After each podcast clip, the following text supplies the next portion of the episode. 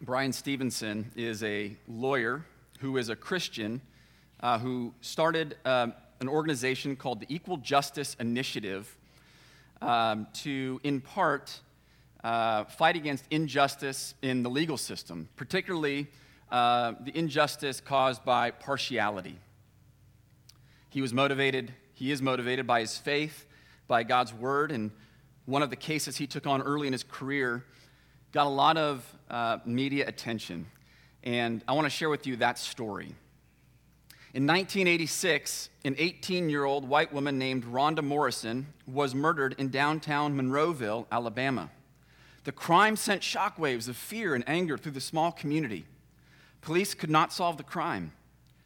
After six months with no leads or suspects, their attention focused on Walter McMillan. Mr. McMillan was an unlikely suspect. He had no prior criminal history and was a 45 year old self employed logger who had done work for many people throughout the community. What seemed to bring attention is that he'd had an affair with a married white woman. A very public divorce between this woman and her husband pulled Mr. McMillan into the limelight, and he soon went from someone having an interracial affair to someone thought to be capable of murder. A white man accused of crimes in another county was pressured by police and ultimately made events or ultimately made false statements accusing Mr. McMillan of murdering Miss Morrison. This set off a chain of events that changed Mr. McMillan's life forever. He was arrested by Monroe County Sheriff Tom Tate and eventually charged with capital murder. The sheriff arranged for Mr. McMillan to be placed on death row before his trial when he hadn't even been convicted of a crime. Known to his friends and family as Johnny D, Mr. McMillan spent 15 harrowing and tortuous uh, months on Alabama's death row before trial. Mr. McMillan was with his family 11 miles away from the dry cleaning store where Miss Morrison was murdered at the time of the crime. There were dozens of black people who could testify to his innocence, but they were ignored. The nearly all white jury convicted Mr. McMillan of capital murder and sentenced him to life imprisonment without parole. In Alabama, elected trial judges were authorized to override a jury's life verdict and impose the death penalty. Judge Robert E. Lee Key overrode the jury's sentence of life imprisonment and sentenced Mr. McMillan to death by electrocution. Mr. McMillan was sent back to his cell on death row, where he ultimately spent six years. In 1988, Bryan Stevenson met Walter McMillan and began working to appeal his conviction and death sentence. As Mr. Stevenson and the staff of the Equal Justice Initiative investigated the case, they discovered a ton of evidence that proved Mr. McMillan was innocent. They found evidence that the state's witness, witnesses against Mr. McMillan had been coerced, including tape recordings proving that the state's only eyewitness had been pressured to testify falsely at Mr. McMillan's trial. EJI presented this dramatic new evidence but it took six years of hearings and appeals before the Alabama Court of Criminal Appeals finally ruled that Mr. McMillan's conviction was unconstitutional. A new investigation was ordered. The Alabama Bureau of Investigation ultimately confirmed the evidence uncovered by EJI and determined that Mr. McMillan was innocent. But prosecutors still wavered on whether they would join the motion filed by EJI to dismiss all charges against Mr. McMillan. The case had generated an unusual amount of media coverage. Bryan Stevenson and EJI received death threats. Resistance to acknowledging Mr. McMillan's innocence was intense. But the overwhelming evidence of innocence ultimately forced the state to agree to drop the charges. Mr. McMillan was released from death row as a free man in March 1993. Sheriff Tate was never removed from office. He retired in 2019. Mr. McMillan's experience on death row was traumatic. I have suffered pain, agony, loss, and fear in degrees that I had never imagined possible, he testified in 1993. I have survived these six long years, but I am a different man. He explained the horror of seeing, seven other men executed during his time at Alabama's Holman prison. I experienced the executions with the greatest pain and with enormous fear about whether this would happen to me. From my cell, you could smell the stench of burning flesh. The smell of someone you know burning to death is the most painful and nauseating experience on this earth.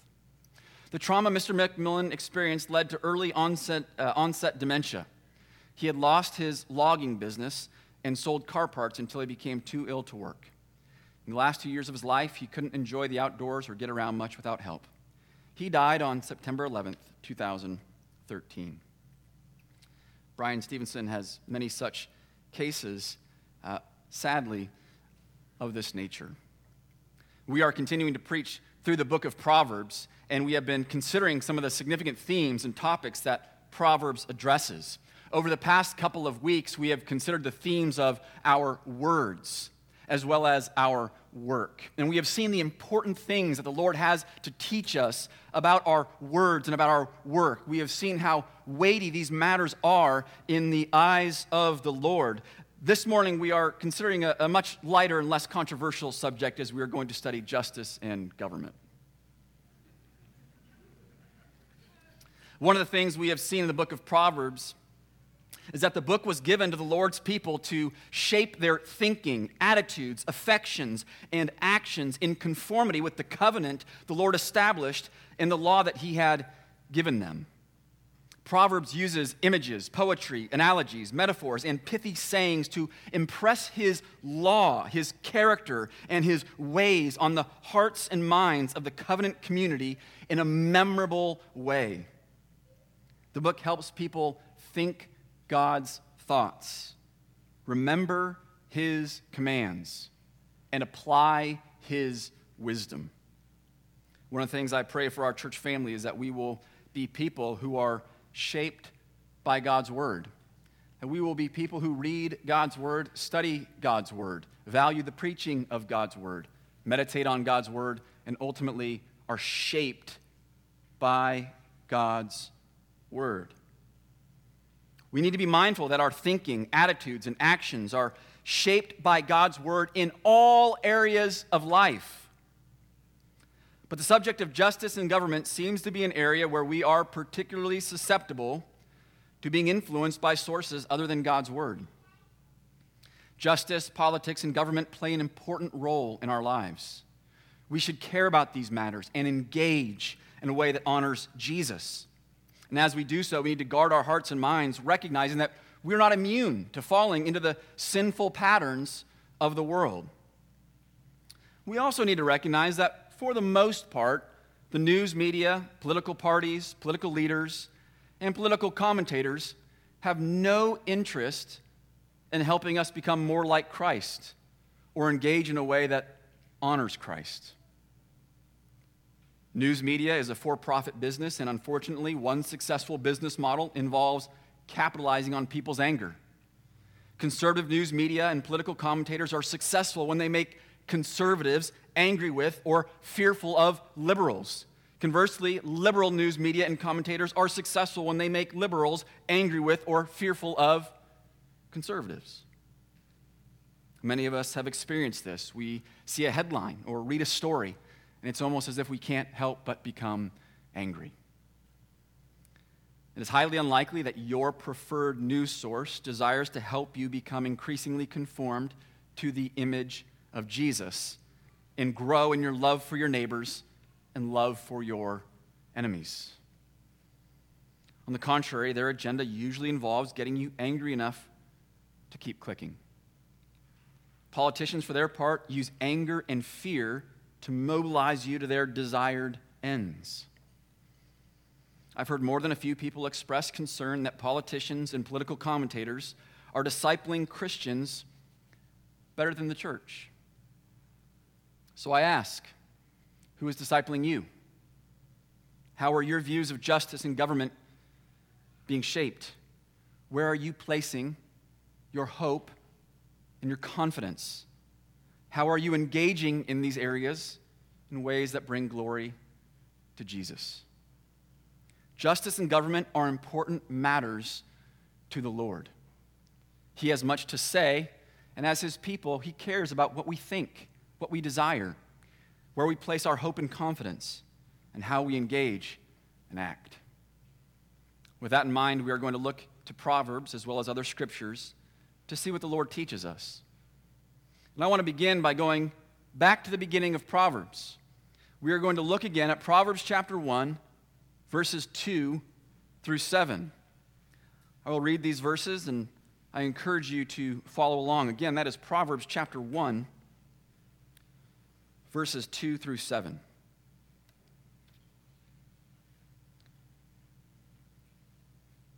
Actually, I'll start in verse 1. The Proverbs of Solomon, son of David, king of Israel to know wisdom and instruction, to understand words of insight, to receive instruction in wise dealing, in righteousness, justice, and equity, to give prudence to the simple, knowledge and discretion to the youth. Let the wise hear and increase in learning, and the one who understands obtain guidance. To understand a proverb and a saying, the words of the wise and their riddles. The fear of the Lord is the beginning of knowledge. Fools despise wisdom and instruction. Right from the beginning of Proverbs, we see that one of the purposes of Solomon in this book was to give wisdom so that others would receive instruction in wise dealing, in righteousness, in justice, and equity. In light of this, I think it will be helpful for us to ask a series of questions and look to Proverbs and other scriptures for the answers. The questions we will address are these why the emphasis on righteousness, justice, and equity? What is righteousness, justice, and equity? What is the role of governing authorities? What is our hope? And what is the role of God's people? So, first, why is there an emphasis on righteousness, justice, and equity in Proverbs? Well, as I said, Proverbs helps God's people embrace God's laws and God's ways. God's laws and God's ways reflect his holy character. As we are made in his image, we are to reflect his character and nature. The words justice and righteousness that we see in chapter 1, verse 3 are frequently used together in the Old Testament. For example, in Psalm chapter 89, verse 14, the psalmist describes the Lord in this way Righteousness and justice are the foundation of your throne. Steadfast love and faithfulness go before you. And Psalm 33 5 says, He loves righteousness and justice. The earth is full of the steadfast love of the Lord. And in Isaiah 61 8, we read, For I, I, the Lord, love justice. The Lord loves righteousness and justice. They describe who He is and how he rules the universe. As the Lord loves justice, he obviously hates injustice. We have already seen in Proverbs 6 that the Lord hates hands that shed innocent blood. We have also seen that he hates a false witness who breathes out lies. In chapter 17, verse 15, we read, He who justifies the wicked and he who condemns the righteous are both alike an abomination to the Lord. The Lord uses strong language to communicate his love for justice and righteousness and his hatred for injustice and unrighteousness. The Proverbs, the book of Proverbs, emphasizes righteousness, justice, and equity to shape form, and mold the covenant community in such a way that God's people rightly reflect Him. The next question is what is righteousness, justice, and equity? One of the challenges we face is the confusion and division in our culture regarding what constitutes justice. For example, social justice is a commonly used phrase, but means vastly different things depending on whom you ask. Some people use the phrase to describe things that are consistent with biblical teaching. Some people use the phrase to describe things that are inconsistent with biblical teaching. And some people use the phrase to describe things that are outright contrary to biblical teaching. Therefore, I just want to encourage you when you hear someone refer to social justice to refrain from making assumptions or jumping to conclusions positively or negatively. It is much better to listen carefully and ask follow up questions to understand what they mean and then see how it lines up with God's Word. Of course, if we're going to evaluate ideas of justice based on God's Word, we need to know what God's Word does and does not say about justice. I think this is particularly important for our middle schoolers and high schoolers here today. You will hear a lot about justice and social justice, and it's important for you to be able to discern what is meant by these words, and more importantly, what God's word says about these things, is you're going to hear people talk about social justice in ways that are contrary to God's word. So, what do we see in Scripture regarding justice? Peter Gentry, in his helpful little book entitled How to Read and Understand the Biblical Prophets, writes Justice, righteousness is another word pair, and it means social justice. This social justice, however, is not what is meant by the term in America today. Rather, it is a way of summing up all the commands in the Mosaic covenant for the right way to relate to God and to treat people and the earth's resources. As we've already seen, Proverbs is wisdom based on God's law.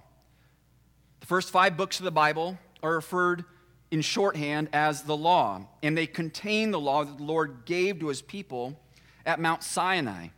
So we see Proverbs continually pointing back to the first five books of the Bible as a whole, as well as to the law that God gave his people at Mount Sinai.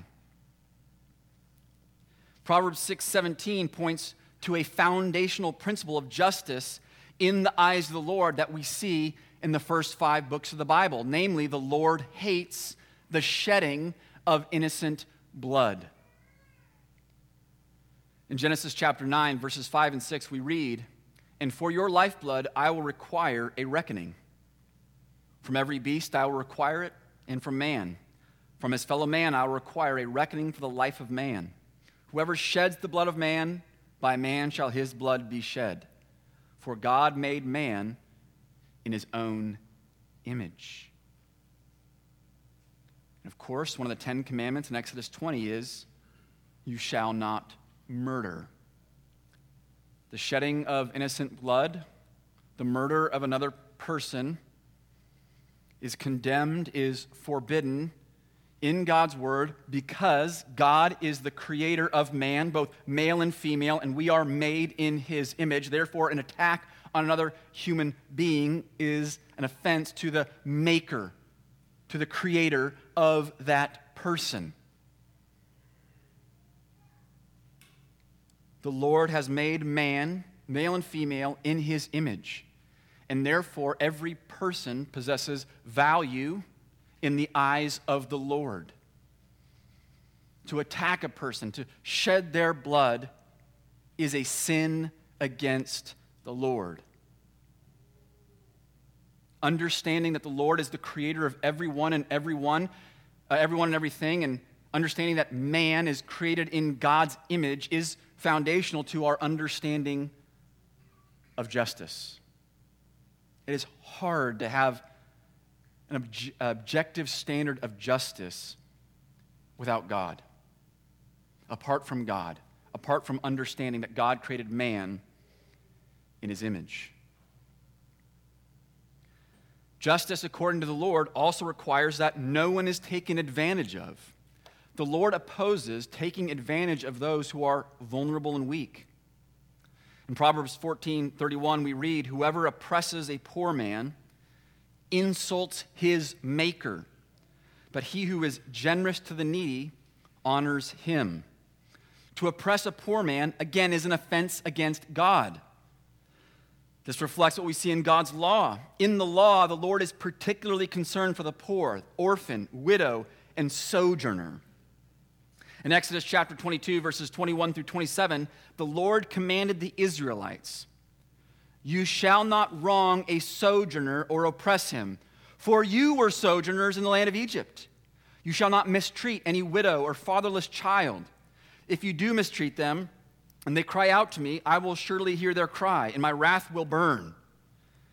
And I will kill you with the sword, and your wives shall become widows, and your children fatherless. If you lend money to any of my people, with you who is poor, you shall not be like a moneylender to him, and you shall not exact interest from him. If ever you take your neighbor's cloak and pledge, you shall not return it to him before the sun goes down, for that is his only covering, and it is his cloak for his body. And what else shall he sleep? And if he cries to me, I will hear, for I am compassionate. God, in his law, forbid taking advantage of people who were weak and vulnerable. And he provided protection and provision for them in his law, reflecting his justice and righteousness. In Leviticus 19, the Israelites were instructed not to reap their fields right up to the edge when it was time to reap the harvest. They were not to reap their fields right up to the edge, but were to leave some so that the poor or sojourners in the community could come and reap and have something. So, in the law, the Lord made provision for the sojourners or for the poor so that they would not be neglected. So, justice requires not mistreating, oppressing, or taking advantage of the vulnerable and weak. Justice, according to the Lord, also requires right judgments with no partiality. We have already seen in chapter 17, verse 15, that this means not justifying the wicked or condemning the righteous. For justice to prevail, the guilty must be punished and the innocent must not be punished. In Proverbs 24, 23 through 25, we read, These also are sayings of the wise. Partiality in judging is not good. Whoever says to the wicked, You are in the right, will be cursed by peoples, abhorred by nations. But those who rebuke the wicked will have delight, and a good blessing will come upon them. So in Proverbs, we see that partiality in judging is not good. Partiality is judging based on something other than the evidence or the facts. Partiality can be shown to people because they are rich, partiality can be shown to people because they are poor. Partiality, in all of its forms, is condemned. In Exodus 23, the Israelites were told not to show partiality to the poor or the rich. For to show partiality or bear false witness was to pervert justice. When the Bible speaks of equity, it's speaking of treating everyone equally without partiality. It's not guaranteeing equity or equality of outcomes, but it's ensuring that everyone is treated fairly with equity without partiality. That means if a case comes before a judge, the case is ju- judge decided on the merits of the case. So the Lord's justice upholds the value of human life as those who are made in the image of God. His justice forbids mistreating or taking advantage of the weak and instead requires that they receive protection and care. His justice requires rendering right judgments, not showing partiality, punishing the guilty, but not condemning the innocent. While this is far from a comprehensive list of God's laws, they do give us a good idea of what constitutes justice in the eyes of the Lord. Tim Keller seeks to summarize the biblical teaching on justice in this way giving people what they are due, whether that is punishment, protection, or care. And Tim Challies writes The Old Testament required the nation of Israel to care for the weak, the vulnerable, the destitute. It required its rulers to govern equitably according to the law of God. Any failure to do so was a grave injustice and brought the threat of God's judgment. Now, as I mentioned, not everything today that is called justice is justice in the eyes of the Lord. And so that is where we need to be careful and where we need to be discerning. I want to share with you a quote from the book Confronting Injustice Without Compromising Truth, which we have downstairs in our bookstore available for purchase. In this book, the author, Thaddeus Williams, seeks to differentiate between justice that is compatible with Scripture and justice that is not compatible with Scripture. So he refers to the justice that is compatible with Scripture as social justice A, and that which is not compatible with Scripture as social justice B. And in the book, he tries to help us navigate and understand the differences between these things so that we can rightly understand justice according to God's Word. Here's what he says early in the book He says, Perhaps we could use social justice to describe what our ancient brothers and sisters did to rescue and adopt the precious little image bearers who had been discarded like trash at the dumps outside many Roman cities. The same two words could be used to describe William Wilberforce's efforts to topple slavery in the UK, along with Frederick Douglass, Harriet Tubman, and others in the US. Social justice could describe Dietrich Bonhoeffer's and the Confessing Church's efforts to subvert Hitler's Third Reich. Nowadays, the same word combination could even describe Christian efforts to abolish human trafficking, work with the inner city poor, invest in microloans to help the destitute in the developing world, build hospitals and orphanages, upend racism, and protect the unborn. Let us call this broad swath of biblically compatible justice seeking social justice A. When many brothers and sisters hear the words social injustice put together, that's the kind of stuff they think about. They aren't wrong. But for many brothers and sisters, the identical configuration of 13 letters is packed with altogether non Christian and often explicitly anti Christian meanings. They aren't wrong either. In the last few years, social justice has taken on an extremely charged political meaning. Social justice became a waving banner over movements like Antifa which sees physical violence against those who think differently as both ethically justifiable and strategically effective, and celebrates its un- underreported righteous beatings. Social justice is the banner waved by professors in universities around the nation where the oppressor versus oppressed narrative of Antonio Gramsci and the Frankfurt School, the deconstructionism of Michel Foucault and Jacques Derrida, and the gender and queer theory of Judith Butler have been injected into the very definition of the term. Social justice is also the banner over movements with a stated mission to disrupt the Western prescribed nuclear family structure. Movements on college campuses that have resorted to violence to silence opposing voices, and movements that seek to shut down the little sisters of the poor, and Christian universities who will not bow to their orthodoxy. In other words, if we paint Christians who sound the call for biblical discernment about social justice as a bunch of culturally tone deaf curmudgeons, then it is we who are tone deaf to the, cultural, the current cultural moment.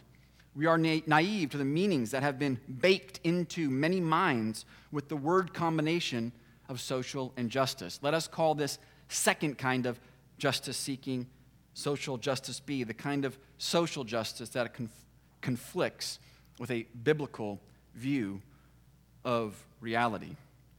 So we see the word used sometimes in ways that are compatible with Scripture and sometimes in ways that are not compatible with Scripture, that are contrary to Scripture.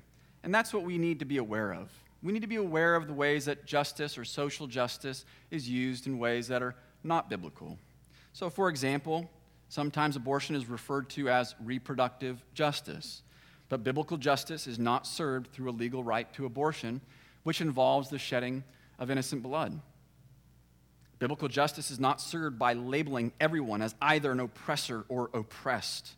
Biblical justice is not served by pitting one group of people against another. Biblical justice is not served by disrespecting and defunding law enforcement.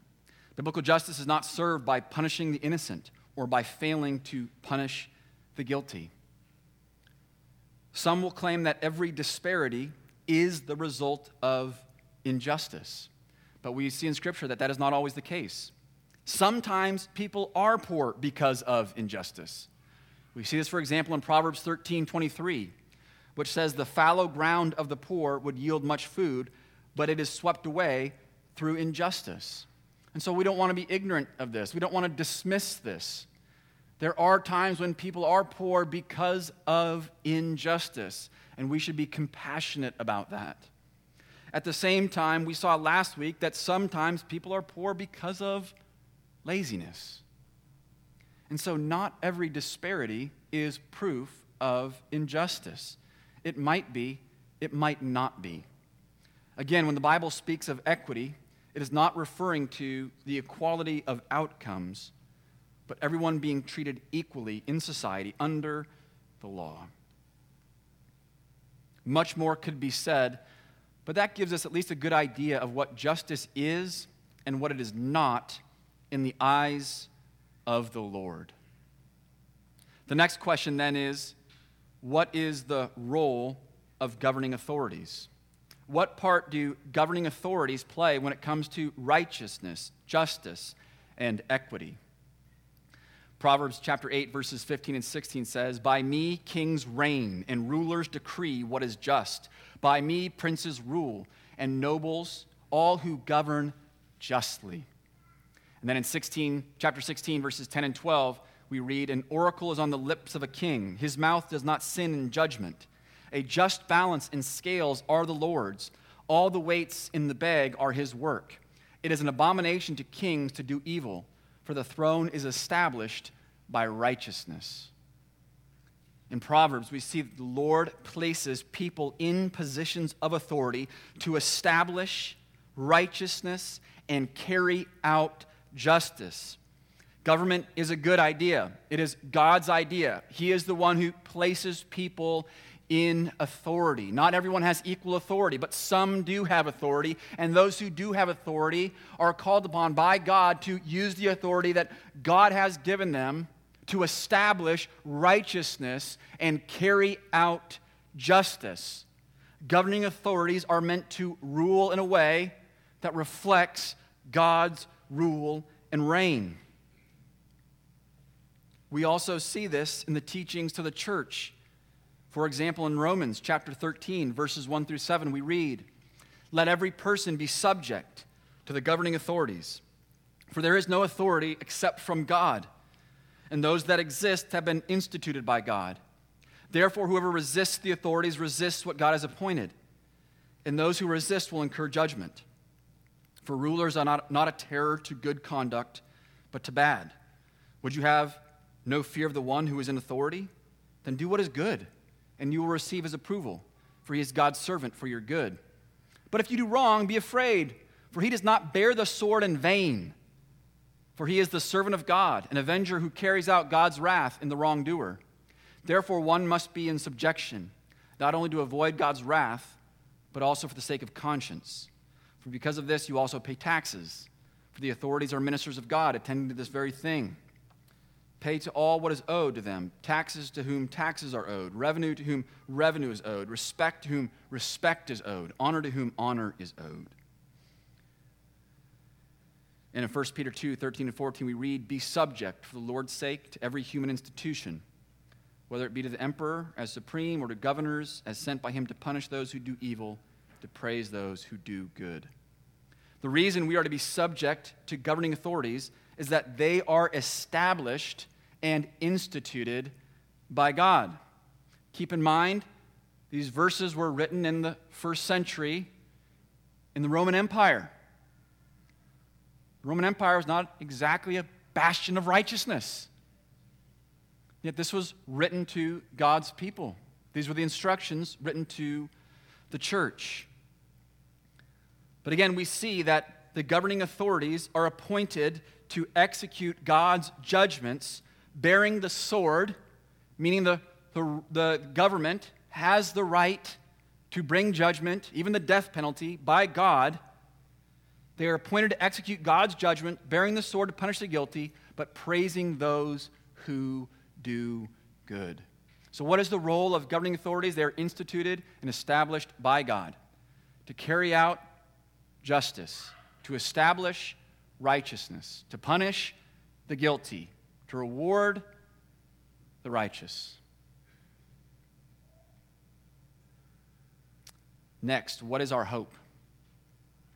When we consider examples from history and look around the world today, it doesn't take long to realize that there are many examples of governing authorities who have failed or are failing to do what God established them to do. Sin has tainted all of creation. All of us are sinners.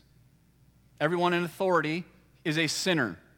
So we can think of example of example of example of governing authorities who are failing to carry out justice or establish God's righteousness. The reality of sin, however, does not mean that we do not pray. It does not mean that we do not work for or vote for and hope for good government here and now. In several places, Proverbs speaks of the goodness of righteous rulers. Chapter 14, verse 34 says, Righteousness exalts a nation, but sin is a reproach to any people. 21:15 says when justice is done it is a joy to the righteous but terror to evildoers. And 29:2 says when the righteous increase the people rejoice, but when the wicked rule the people groan. These verses teach us what to pray for, work for, vote for, and hope for. They point to the goodness of righteous rulers in our governing authorities. We can even be thankful when this happens to varying degrees. Jonathan Leeman said, I would rather live under the Pharaoh in Joseph's day than the Pharaoh in Moses' day. So even when this happens to varying degrees, we can be thankful and grateful. But while we pray, work, vote, and hope for righteousness and justice in our government, ultimately our hope is not in any human authority or institution. No, our hope is in the Lord. In Proverbs 21:1 we read, the king's heart is a stream of water in the hand of the Lord. He turns it wherever he will. And in 29:26 we read, Many seek the face of a ruler, but it is from the Lord that a man gets justice. A king, president, prime minister, or governor may think he is powerful, but he is but a stream in the hand of the Lord. The Lord hold, holds all things in his hands, and he is in control. The Lord is sovereign. He works all things according to the counsel of his will, and ultimately his justice will prevail. I think one of the applications of these verses is that we should never be overly joyed or overly despondent with the outcome of any election. The kingdom of God is not dependent on any election. No election will thwart God's purposes. No election will hinder Jesus from building his church. No election will prevent Jesus from returning to render a final judgment. No election will prevent God's people from entering the new heavens and the new earth where we will dwell with him and he will rule over us with perfect righteousness, justice, and steadfast love. Brothers and sisters, let us demonstrate our confidence in the sovereignty of the Lord, in His plan, in the way we engage and respond to government and elections. Of course, the reality of the final judgment is an important reminder for us regarding God's justice. There will be a final judgment. And, friend, if you are not a Christian, God's justice is a problem for you. You see, God is just. And as we've already seen, justice requires punishing the guilty. The problem is, we are all guilty. See, there's something that humanity all have in common and that is that we are all sinners who have sinned against God, and therefore we are all deserving of punishment. Every single one of us has sinned against God. Every single one of us has fallen short of the glory of God. Our biggest problem is our sin problem. And we all have the same biggest problem. And God is just. So you see the problem? God is just. The punished must be guilty. we are those who are guilty. But God, in His mercy and His kindness, has provided a way to maintain His justice and yet justify those who are guilty. And He did so at great cost to Himself. He did so by providing Jesus Christ, the Son of God, as the Savior of the world. Jesus came into the world to save sinners. Jesus did so by living a perfectly sinless life, what we have failed to do. He is the only one who was not deserving of God's wrath, who did not deserve to be punished because he was innocent. And yet he went to the cross to take the punishment for the sins of his people, all of whom are guilty sinners. Jesus Christ went to the cross to take the punishment for our sins in our place. At the cross, he not only experienced an excruciating physical death, but he also absorbed the wrath of God for our sins in our place. In this way, God justifies the guilty while maintaining his own justice and righteousness. It is glorious. Our salvation is glorious. God is just. He will not compromise his justice. This is a good thing. Yet it is highly problematic for us because we are guilty. And God took it upon himself to resolve this problem for us by providing Jesus Christ as a perfect sacrifice to take our punishment in our place. This is why Paul writes in Romans 3:26, it was to show his righteousness at the present time, so that he might be just and the justifier of the one who has faith in Jesus. Through Jesus Christ, God upholds his justice, his righteousness, and yet justifies sinners who have faith in Jesus Christ. Jesus died in our place, taking the punishment for us. He was buried, and on the third day, he rose again, conquering death. He appeared in his resurrected state to hundreds of people before he ascended into heaven, where he's now seated at the right hand of the Father. There will be a day, there will be a final judgment. He will return. Our hope on the day of judgment is not our own works, it's not our own lives, it's not our own efforts to be good. Our only hope on the day of judgment is Jesus Christ. Everyone who repents of their sins and believes in Christ will be saved. If you are not a Christian, we encourage you to believe in Christ, receive the forgiveness of your sins, and be saved. God is just, we are guilty, but He has provided a way for us to be justified, and He has done so in Jesus Christ. For those of us who have been saved by grace through faith in Jesus Christ, the final question is what is the role of God's people? First, because Jesus has saved us, we are citizens of heaven.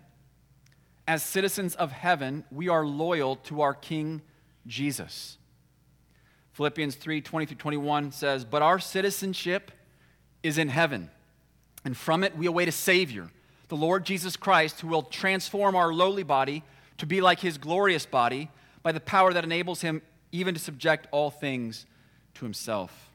We are primarily citizens of heaven, and our loyalty and allegiance to our King Jesus should be such that all other loyalties and allegiances pale in comparison no loyalty, no allegiance to any political leader, to any political party, to this nation or any other nation on this earth should compare to our loyalty and allegiance to Jesus Christ.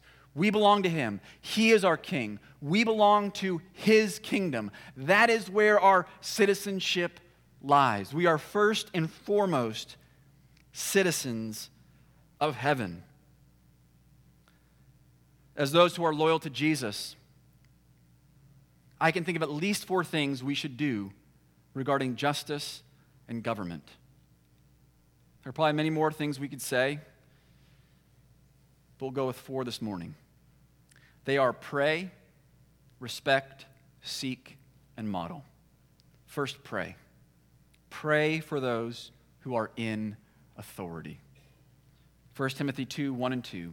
First of all, then I urge that supplications, prayers, intercessions, and thanksgiving be made for all people, for kings and all who are in high positions, that we may lead a peaceful and quiet life, godly and dignified in every way. Pray for those who are in authority, whether you agree with them or not, whether you voted for them or not. Pray for them. Pray for their souls. Pray that they will use their authority in ways that are honoring to the Lord and that are good for the people.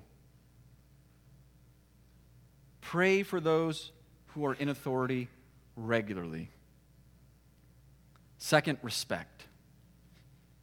In Proverbs 24 21, we read, My son, fear the Lord and the king, and do not join with those who do otherwise. We also see this in Romans 13 and 1 Peter 2, where we are given such commands. We are commanded to honor, respect, submit to governing authorities. We want to make sure that we do this always, not only again with the people who, with whom we agree or with whom we voted for. We don't want to selectively apply these scriptures. We want to always pray for and respect governing authorities as unto the Lord. That doesn't mean we don't call injustice injustice. It doesn't mean we don't call sin sin. We can speak the truth about governing authorities when they sin and perpetuate injustice but we, were also, we should do so prayerfully and respectfully. Third, seek justice. There are many ways we can do this. I gave the example of Bryan Stevenson, a Christian lawyer at the beginning, seeking to uh, fight injustice in the legal system, the sin of partiality because someone is poor, because of the color of their skin. So he's seeking to fight that, but there are many ways that we can seek justice. We do so through our participation in with our responsibility, a stewardship of our democratic responsibility. But we can do so in many more ways than that. Maybe it involves fighting to end abortion. Maybe we do so through helping out with the Pregnancy Resource Center, providing help for women and children in need, by ministering on the sidewalks outside abortion clinics by adopting or providing foster care for children. There are many ways we can do this. We can do this by caring for the poor in our communities. Again, there's many ways we can do this with organizations that are good at this. I'm so thankful for the people in our church who help provide meals for people in our community, provide meals that are delivered to those in need. We can do so by looking to help the poor in our country and other countries. Again, there's many good Christian organizations who are looking to serve those in desperate need of help. Maybe you can help a child get basic needs food, clothing, education. We can serve refugees in our own community by partnering with organizations like World Relief. I'm thankful for the members of our church who have given money to World Relief, who have volunteered with World Relief to care for refugees in our, in our own community. All these are important examples we want to look for these opportunities. How can we take what we see in God's Word and, and apply it to our particular context, to, to our situation, to our own community, to our world? All these things are important. At the same time, we do not want to miss what is perhaps our most important responsibility in this area, and that is modeling justice and righteousness within the church community. We, as those who belong to the church universal, are to model the Lord's justice, righteousness, and equity in our local church. We do not want to be so caught up in what is going on in the world around us that we neglect the opportunity we have to demonstrate the righteousness and justice of the Lord in our church family. So, how do we do this? One of the ways we do this is by rendering right judgments. When Jesus spoke about the, the log and the speck in our eyes, he was not condemning making judgments altogether, but he was warning against making judgments in a way that is hypocritical. He says if you're going to make a judgment, if you're going to try to take the speck out of someone else's eye, take the log out of your own eye first. Then you'll be able to help your brother or sister with the speck in their eye. So, as those within the church, we need to render right judgments, call sin sin, hold each other accountable. Jesus even was the one who instituted church discipline. There are times when we need to call people to repentance. We need to practice this. We need to demonstrate the Lord's righteousness and justice by calling sin sin and calling brothers and sisters to repentance when it is necessary. Another way we model the Lord's justice and righteousness is by the way we care for those in need among us. In Acts chapter 6, a problem arose among the early church when the Hellenist widows were being neglected in the distribution of the food. This problem was brought to the attention of the apostles who appointed men to help resolve this issue, to make sure these widows were being cared for. These widows among the church were, in fact, receiving care. So they addressed this problem. They took it seriously. They wanted to ensure that people within the church family were not being neglected, but were being well cared for. So we want to practice this. We want to make sure we are caring for one another within the church family. No one should be neglected. We do this individually in our relationships with each other, and we also do this collectively as a church through our benevolence fund. I'm so grateful for the way that members have contributed to our benevolence fund, which we have used to help members in need with very practical resources. This is one way that we demonstrate the righteousness and justice of the Lord within our own community. So we want to make sure that we are caring well for those within our family. One more way that I'll mention that we need to model the Lord's ways is by not showing partiality. In James chapter 2, the church is strongly warned against showing partiality. The negative example that James provided involved the church giving special attention to a rich man while neglecting a poor man. And he says, Don't do this. This should not be the case among you. He says, in this, if you do this, you're making a distinction and judging with evil thoughts every believer is equally a member of God's family. And we should be showing no partiality to someone based on their socioeconomic status, based on their ethnicity, based on their level of education.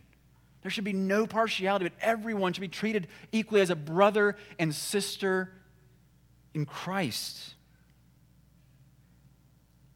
So we want to make sure we are demonstrating the Lord's justice and righteousness in this way. These are a few ways that we as a community reflect the righteousness and justice of the Lord. And as we pursue these things together, we reflect God's character and nature. We put on display the goodness and glory of His rule and reign. Every politician, every political party, and every nation on earth has an expiration date. But we belong to Jesus and his glorious kingdom will never end. And therefore, we need to point people to our King and his kingdom. And therefore, we do so, brothers and sisters. As we do so, we reflect his righteousness and justice, and we bring glory to our King, Jesus. May it be so of us. Let's pray. Heavenly Father, we thank you for your word. We thank you that you are just, that you are righteous. That is a good thing, and yet we acknowledge that that is a problem for us because we are guilty sinners. But we thank you that you have provided a way for us to be justified while maintaining your own justice. Lord, we pray that as your people who have been justified in Jesus Christ, we pray that we would model your justice and righteousness and equity. And we pray, Lord, that as we model these things and pursue this in our community, you will be glorified among us. Help our thinking, help our attitudes, help our actions to be shaped by your word. We pray this in Jesus' name. Amen.